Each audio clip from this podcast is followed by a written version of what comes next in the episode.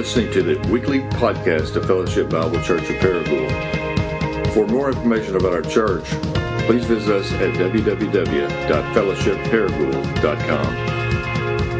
Let's come back to our seats and get ready to dive into God's Word. If you're visiting with us this morning, the first thing we want to say is we are glad that you're here. You are welcome at Fellowship Church, Paragould, and more than that, Jesus wants to welcome you today. And so we, uh, we're going to begin a new series this morning on emotional health. And if you're like me, you're probably like, what? Okay, some of you in here might think, I'm, I'm here to hear God's word. I'm not here to deal with all this touchy feely stuff. That sounds like we're going to get into all that psychological mumbo jumbo. But what I want to assure you this morning of is we're going to do nothing but just look into God's Word and see how it speaks into the reality of how we feel. And I think we could get an overwhelming amen if I were to ask for one about how many of us struggle with emotions in our life. Right? Amen? amen? Right. So why would we set apart this section of our lives that we deal with every day as if it's not something to come under the lordship of Jesus? Because to be a disciple is to be someone who is every day submitting all of their lives and all of who they are to the lordship of Jesus. And so if we don't look at how we feel in light of that, then we're going to miss a big piece of the puzzle about what it means to follow our Savior. So we're going to look in Matthew 26 this morning. If you want to go ahead and turn there or flip there with your thumb on your phone or look up here on the screen. Now, the main point of these verses we're going to look at is not to speak directly to our emotional life. The main point of these verses is how Jesus is wrestling before the Father about the fact that he is about to take upon himself the very wrath of God that is to come upon people for their rebellion against him. So that is the main point of this text. But there's also another point that we see flowing through here that is important for us to see. And that is not simply how Jesus here is moving on this mission of saving the world from their sin and the penalty of it, but how he experiences this as one who is both fully God and fully man, and yet full of emotion, but without sin. So we need help in that. And so we want to see this today through the Word of God and hopefully through the presence and the power of the Holy Spirit. So, Matthew 26, we're going to read verses 36 through 46. Then Jesus went with them to a place called Gethsemane, and he said to his disciples, Sit here while I go over there and pray. And taking with him Peter and the two sons of Zebedee, he began to be sorrowful and troubled. Then he said to them, My soul is very sorrowful, even to death. Remain here and watch with me. And going a little farther, he fell on his face and prayed, saying, My father, if it be possible, let this cup pass from me. Nevertheless, not as I will, but as you will. And he came to the disciples and found them sleeping. And he said to Peter, So could you not watch with me one hour? Watch and pray that you may not enter into temptation. The spirit indeed is willing, but the flesh is weak. And again, for the second time, he went away and prayed, My Father, if this cannot pass unless I drink it, your will be done. And again he came and found them sleeping, for their eyes were heavy. So leaving them again, he went away and prayed for the third time, saying the same words again. Then he came to the disciples and said to them, Sleep and take your rest later on. See, the hour is at hand, and the Son of Man is betrayed into the hands of sinners. Rise, let us be going. See, my betrayer is at hand. Father, we ask you right now that through your Spirit you would open our eyes that we might see the truth of your word. And we pray that through your power that the truth would set us free. Father, no doubt there are many people here this morning who look as if they're living life in, in just joy and happiness, and yet on the inside they're dying. No doubt, God, there are people here who are feeling enslaved by how they feel and yet don't know what to do with that. Some people in here, God, that probably feel as if there's one area of their life that they have no control over, and that is how they feel their emotions. And God, we know that this is not too big that you can't handle it, too big that you've not already dealt with it through the cross. And so today we just ask you, Holy Spirit, to take the work of Christ that has already been accomplished and make it real in the depths of who we are. We ask this in Jesus' name. Amen. Well, in the continued spirit of your pastor showing you that we are equally needy of both God's help and everybody's help, I want to tell you some good news is that I graduated from college. Okay? Now, before you get too excited, okay, I did graduate from college. I did take some hard classes and did pretty well. And what on the outside might look like, wow, that, that's somebody who really grew up. Well, I brought home something else that wasn't just my degree. But when I went to college, my mom sent me an iron to iron my clothes. When I came home, I brought the iron back to her in the box, unopened. For these years that I was in college, I figured that I did not need sheets. Okay? Who needs sheets for a bed, right? I mean, all you need is really a blanket to lay on and a blanket to put over you. And why in the world would you care so much about washing clothes in view of this great invention called Febreze? Right? I mean, you can make these things go as long as you need to. And it's amazing how many clothes you can actually cram into a washer when you need to. And so what you can see is on the outside, someone might look like they, man, they, they really made an accomplishment. They've really grown up and then be a total child when it comes to another area of their lives. Now, the reality is this morning is that many of us in here look pretty good in certain areas. We may have a high IQ. We may have a lot of success at work. We might can even come to church and look like, man, look at how they serve. Look at how they have it together. But when it comes to dealing with our emotions, we're babies. We're babies. We can't hardly ever admit when we're wrong. When someone criticizes us, we get defensive. We get our feelings hurt. There's some of us who can come to church and man, we can serve and have, have people and pastors look back and say, man, aren't we just thankful for how selfless they are? But then at home, some of you men, your wives feel like they're all alone. They wish you would get off the couch and do something. Or they wish that you could actually listen to them talk to you about their day without you nodding off. In so many ways, we can be people who look so good, look so strong, and then when it comes to dealing with how we feel or talking about how we feel, we're babies. We're babies. And what this equals, it, it equals shallow lives. It equals shallow fight clubs, shallow missional communities, shallow churches, and it can lead to a shallow mission because, as I've already said, to be a disciple is to be one who doesn't just submit certain parts of your life to the Lordship of Jesus, but every part. Every part. So you can have the highest IQ in this room, but if you don't have an equally growing EQ, emotional quotient, then you are not growing up into the maturity and fullness that Jesus is calling you to in Him. But there's good news today. Is that we're not exposing anything here that our God does not already know about.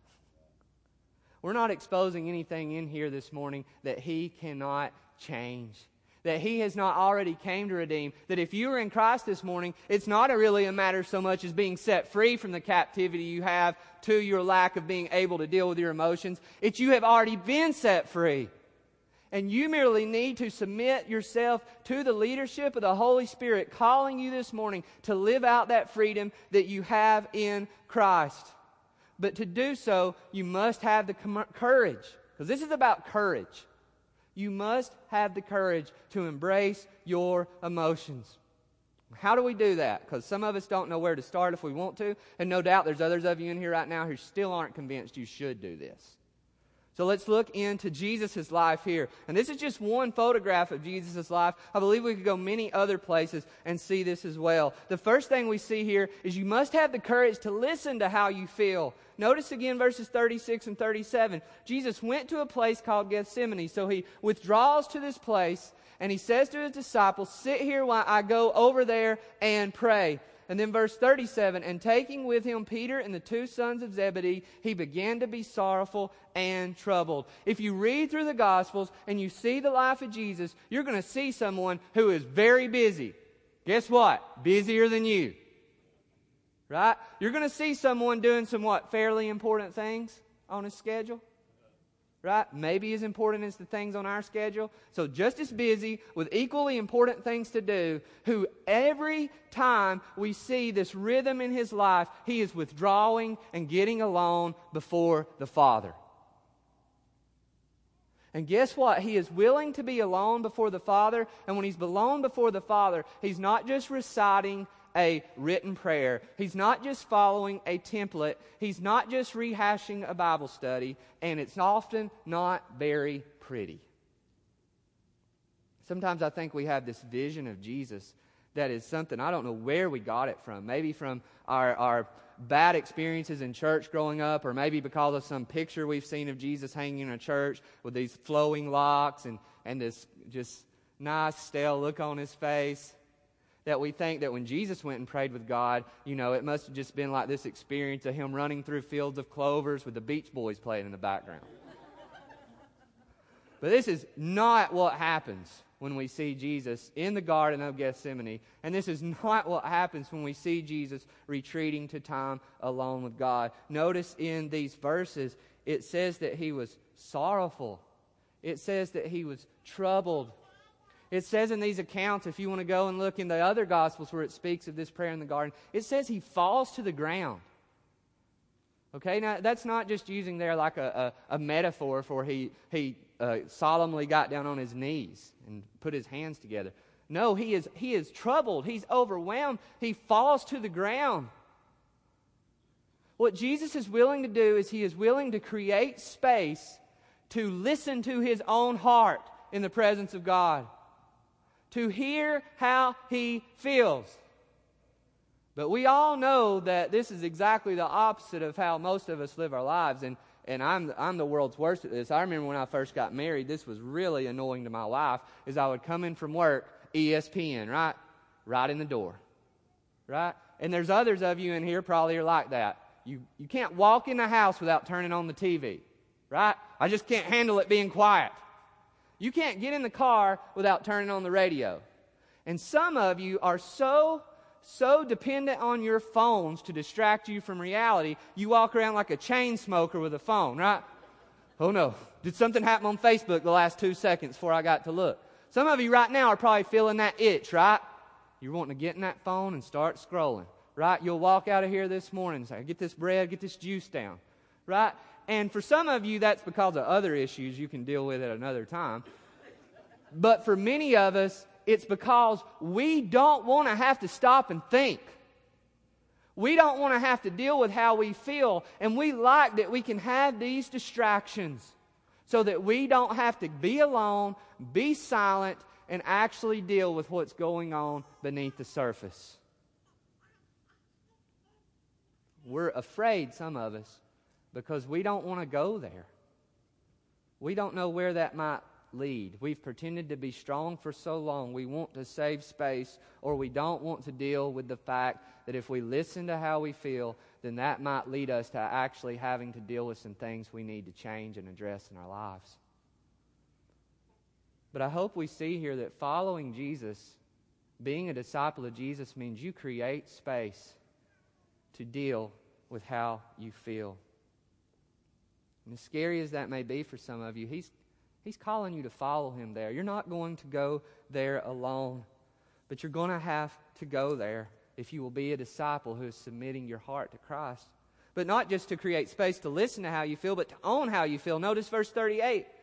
Jesus said to them, My soul is very sorrowful, even to death. Remain here and watch with me. So, see, Jesus didn't just create the space to listen, but he also named how he felt. He owned how he felt. He did not just reject distracting himself from dealing with his emotions, but he also rejected denying the feelings he felt. And he wasn't embarrassed by it. Even though going to someone and saying, you know what, I'm just really sad right now. To many of us, that feels like weakness. But Jesus wasn't embarrassed by how he felt. He wasn't ignoring how he felt. He's not like, you know, I feel horrible. I think I just need to to hit the drive through and Netflix when I get home, right? And I'll just numb this, I'll just forget about this. He was honest with himself. He didn't just dismiss it like, yeah, I'm probably just being stupid.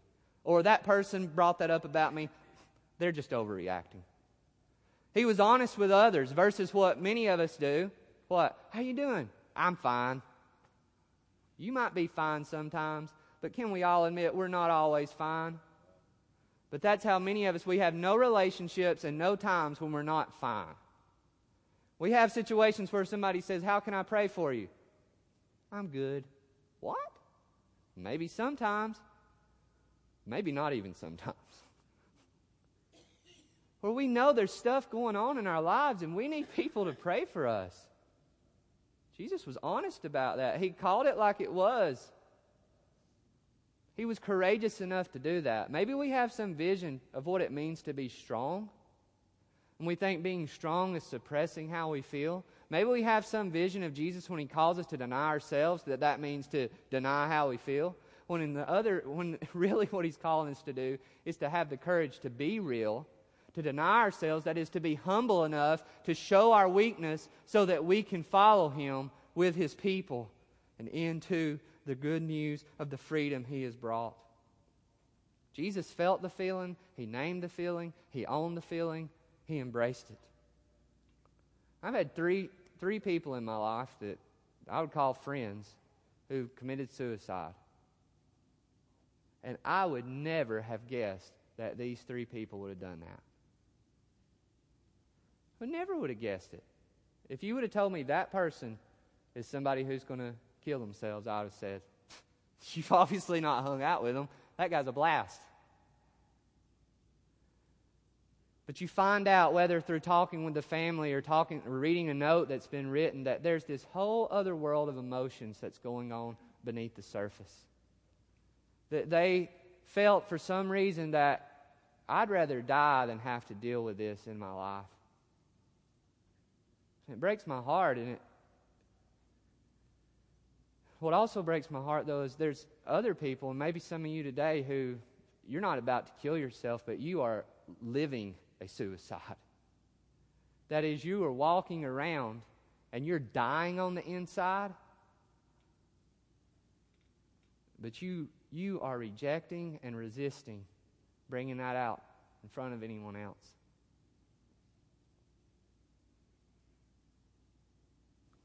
That's not courageous. It's not. I, I think sometimes we think that we have to be more spiritual than Jesus was. Do you realize that Jesus, fully God and fully man, without sin, was full of emotions? We could read all these texts, and you can go look this up on your own, but in Luke and John, we see Jesus cries. Did y'all realize that? When you know, shortest verse, right? Jesus wept. He cries. He's grieved.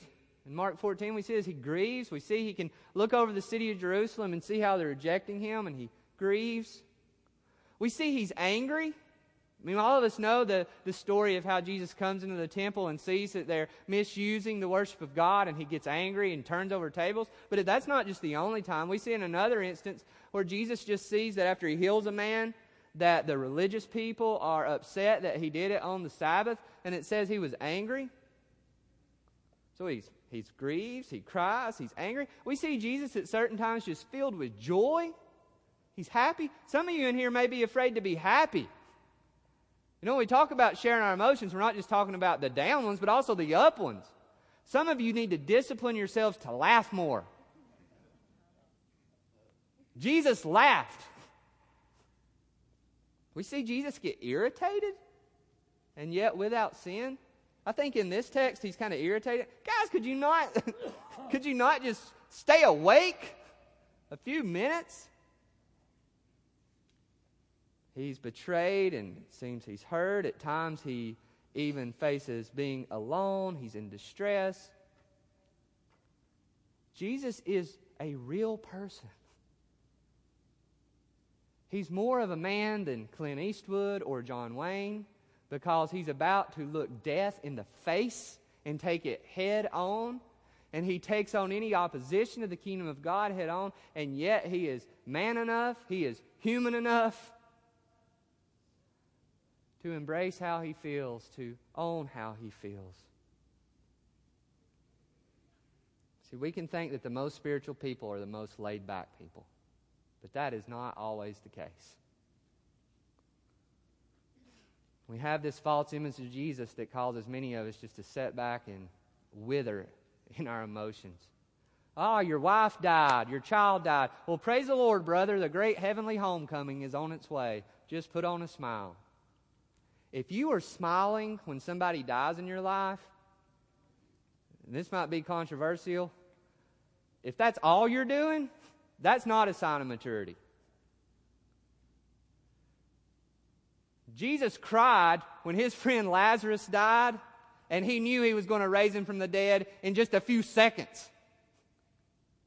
And if you were to look at Jesus and say, he just doesn't get the gospel, right? We need to teach Jesus about heaven. Because if he knew about heaven, then he would not be upset right now.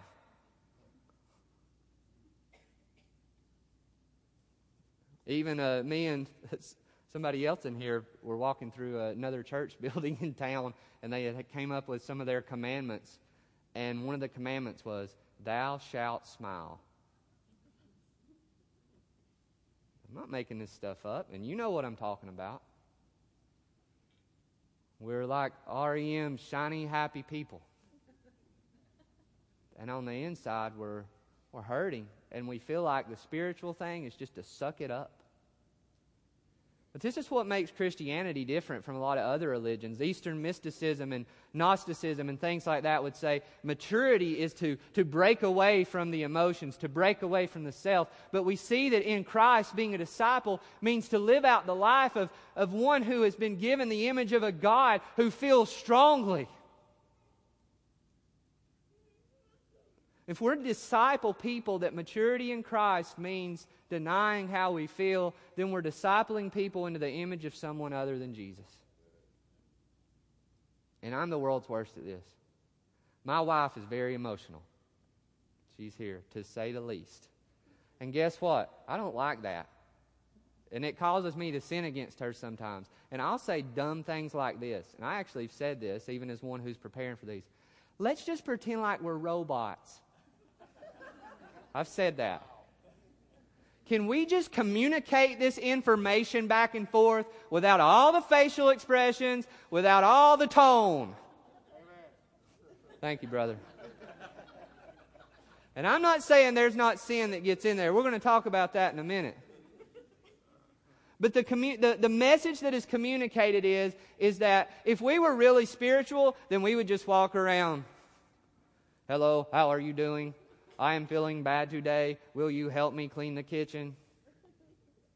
That's not human. That's not Christ like.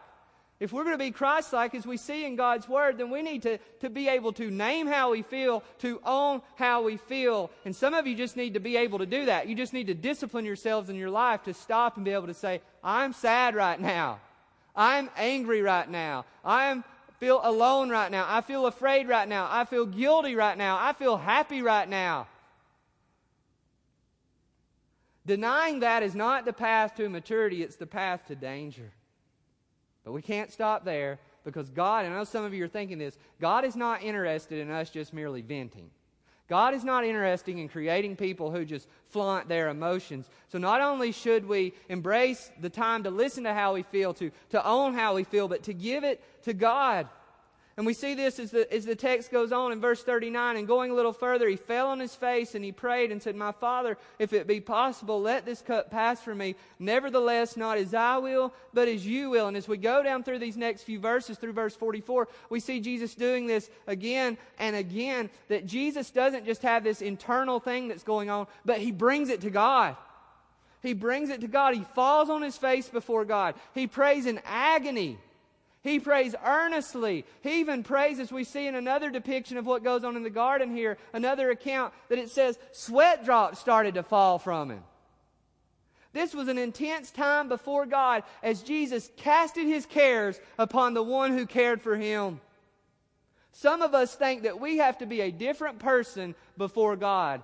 There may be some of you in here this morning who are not yet followers of Jesus, and one of the reasons you're not a follower yet is because you think you're going to have to fundamentally become a, uh, someone who is fake. You think if the only way people pull off the Christian life is they got to just come to grips with the fact they have to be fake. Jesus here isn't anything but fake, and he's calling us anything but to be fake.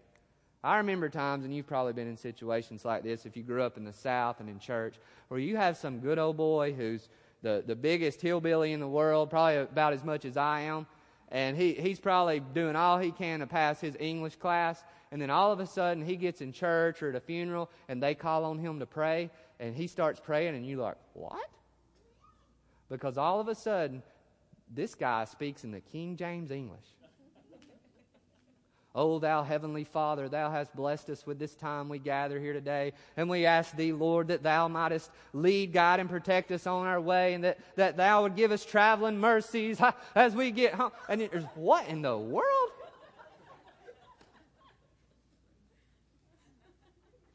You know what I'm talking about, don't you?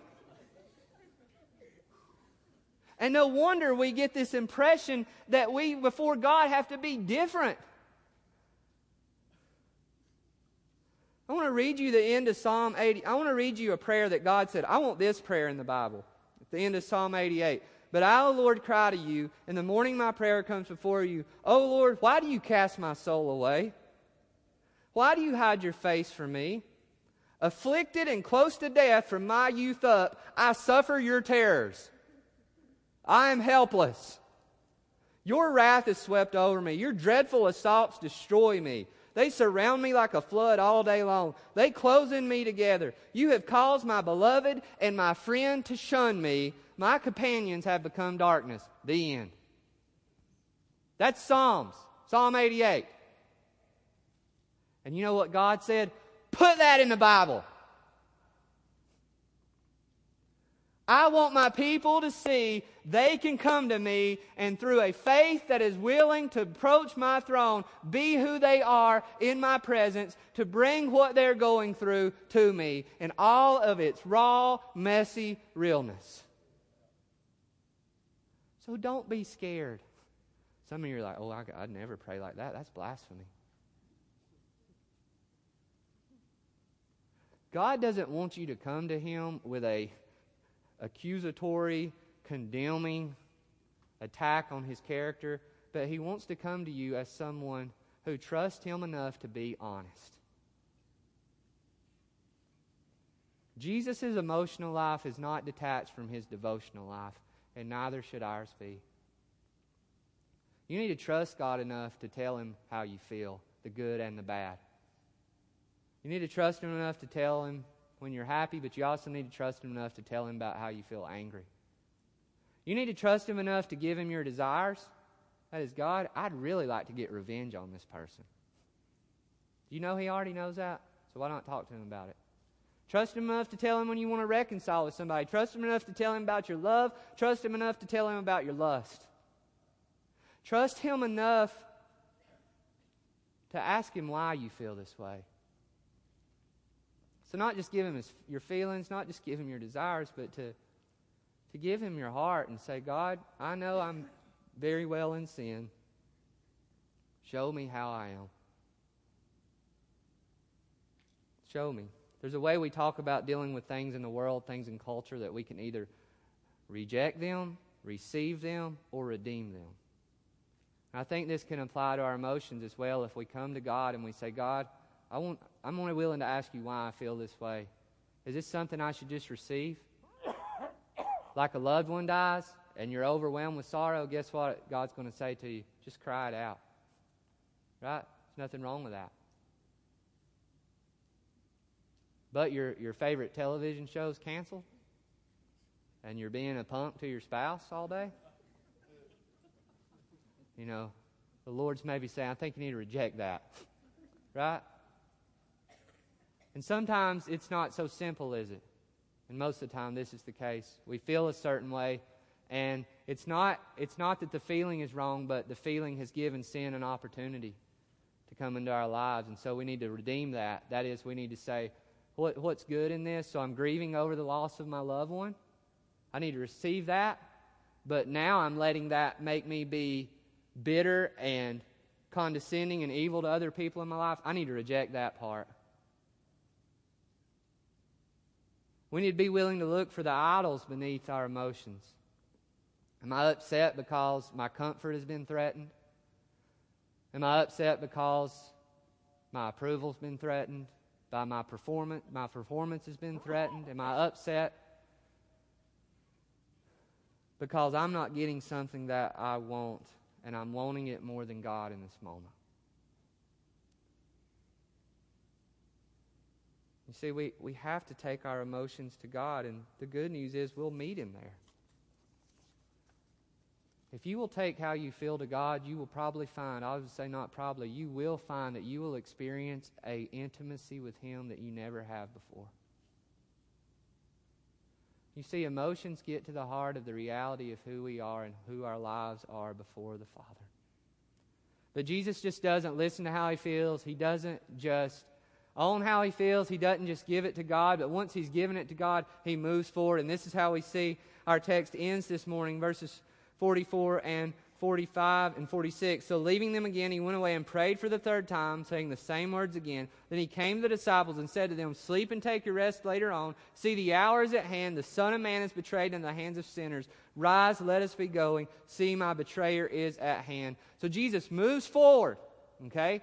He doesn't just stay there, he moves forward. Is it all going to be neat and tidy now? Oh, no, not at all.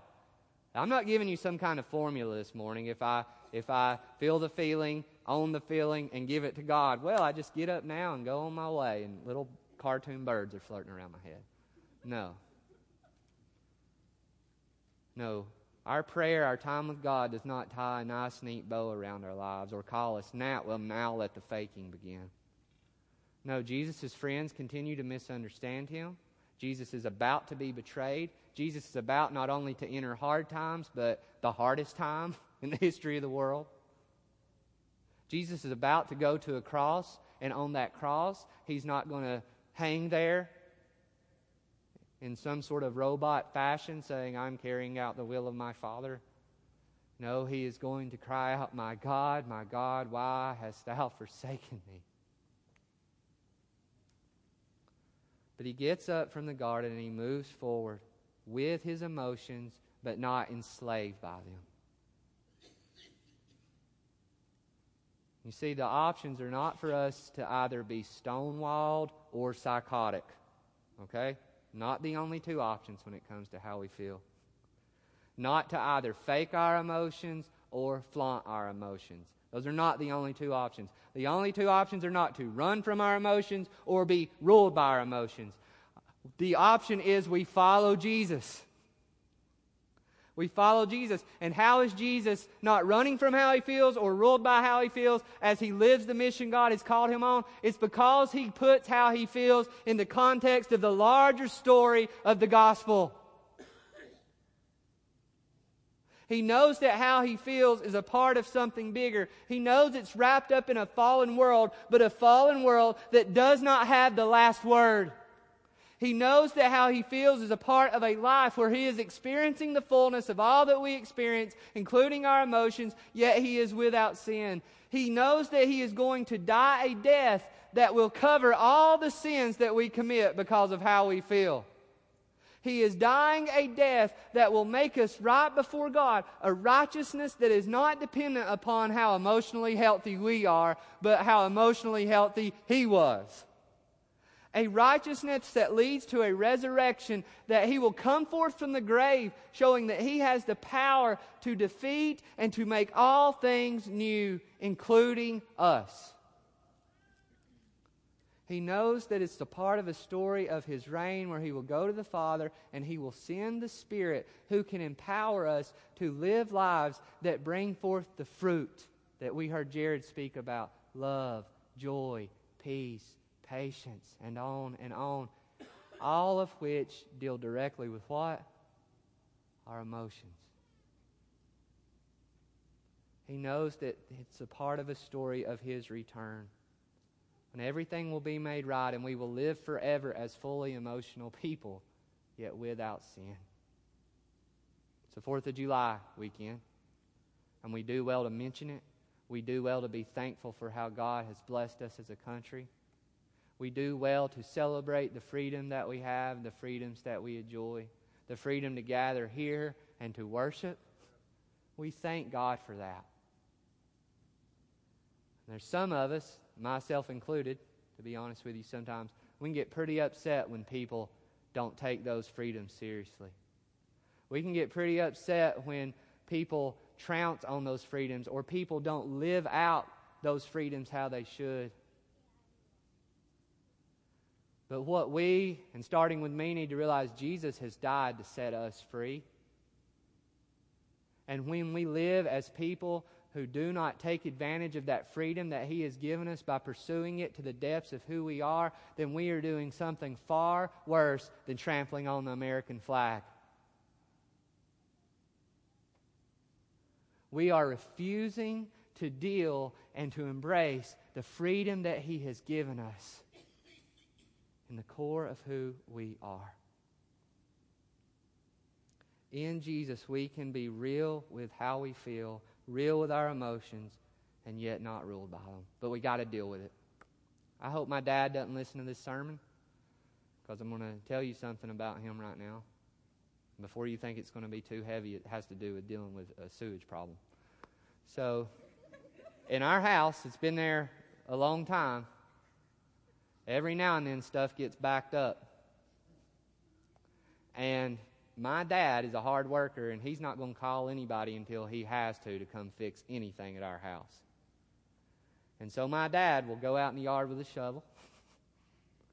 he will do what he has to do. And one of the times this got really bad, and he had to go under our house where the backing up had become unbacked up. And he had to get down on his hands and knees and crawl through literally a bunch of crap. Now, why was he willing to do that? I guess we could have put a new commode in the bathroom. But he could go under there and deal with that, or the other thing that could happen that happened to him that lead, led him to get under there is that you go in there and you try to flush the commode and something worse and more embarrassing happens. Because guess what? You're going to have to deal with it one way or another. It's either going to come out at some point in front of everybody, or you can go beneath the surface and take care of the problem. It's messy both ways. But one way there's hope that this thing can be changed, that this thing can be dealt with where the problem actually is. The good news for you and I is that Jesus has already went there. He's going to go under the house with you. He's going to put you on his back, as it were, and go through all that mess so that you can find the healing and the freedom that he intends for you to have. Because the biblical reality is, is it is not possible for a Christian to be spiritually mature while remaining emotionally immature.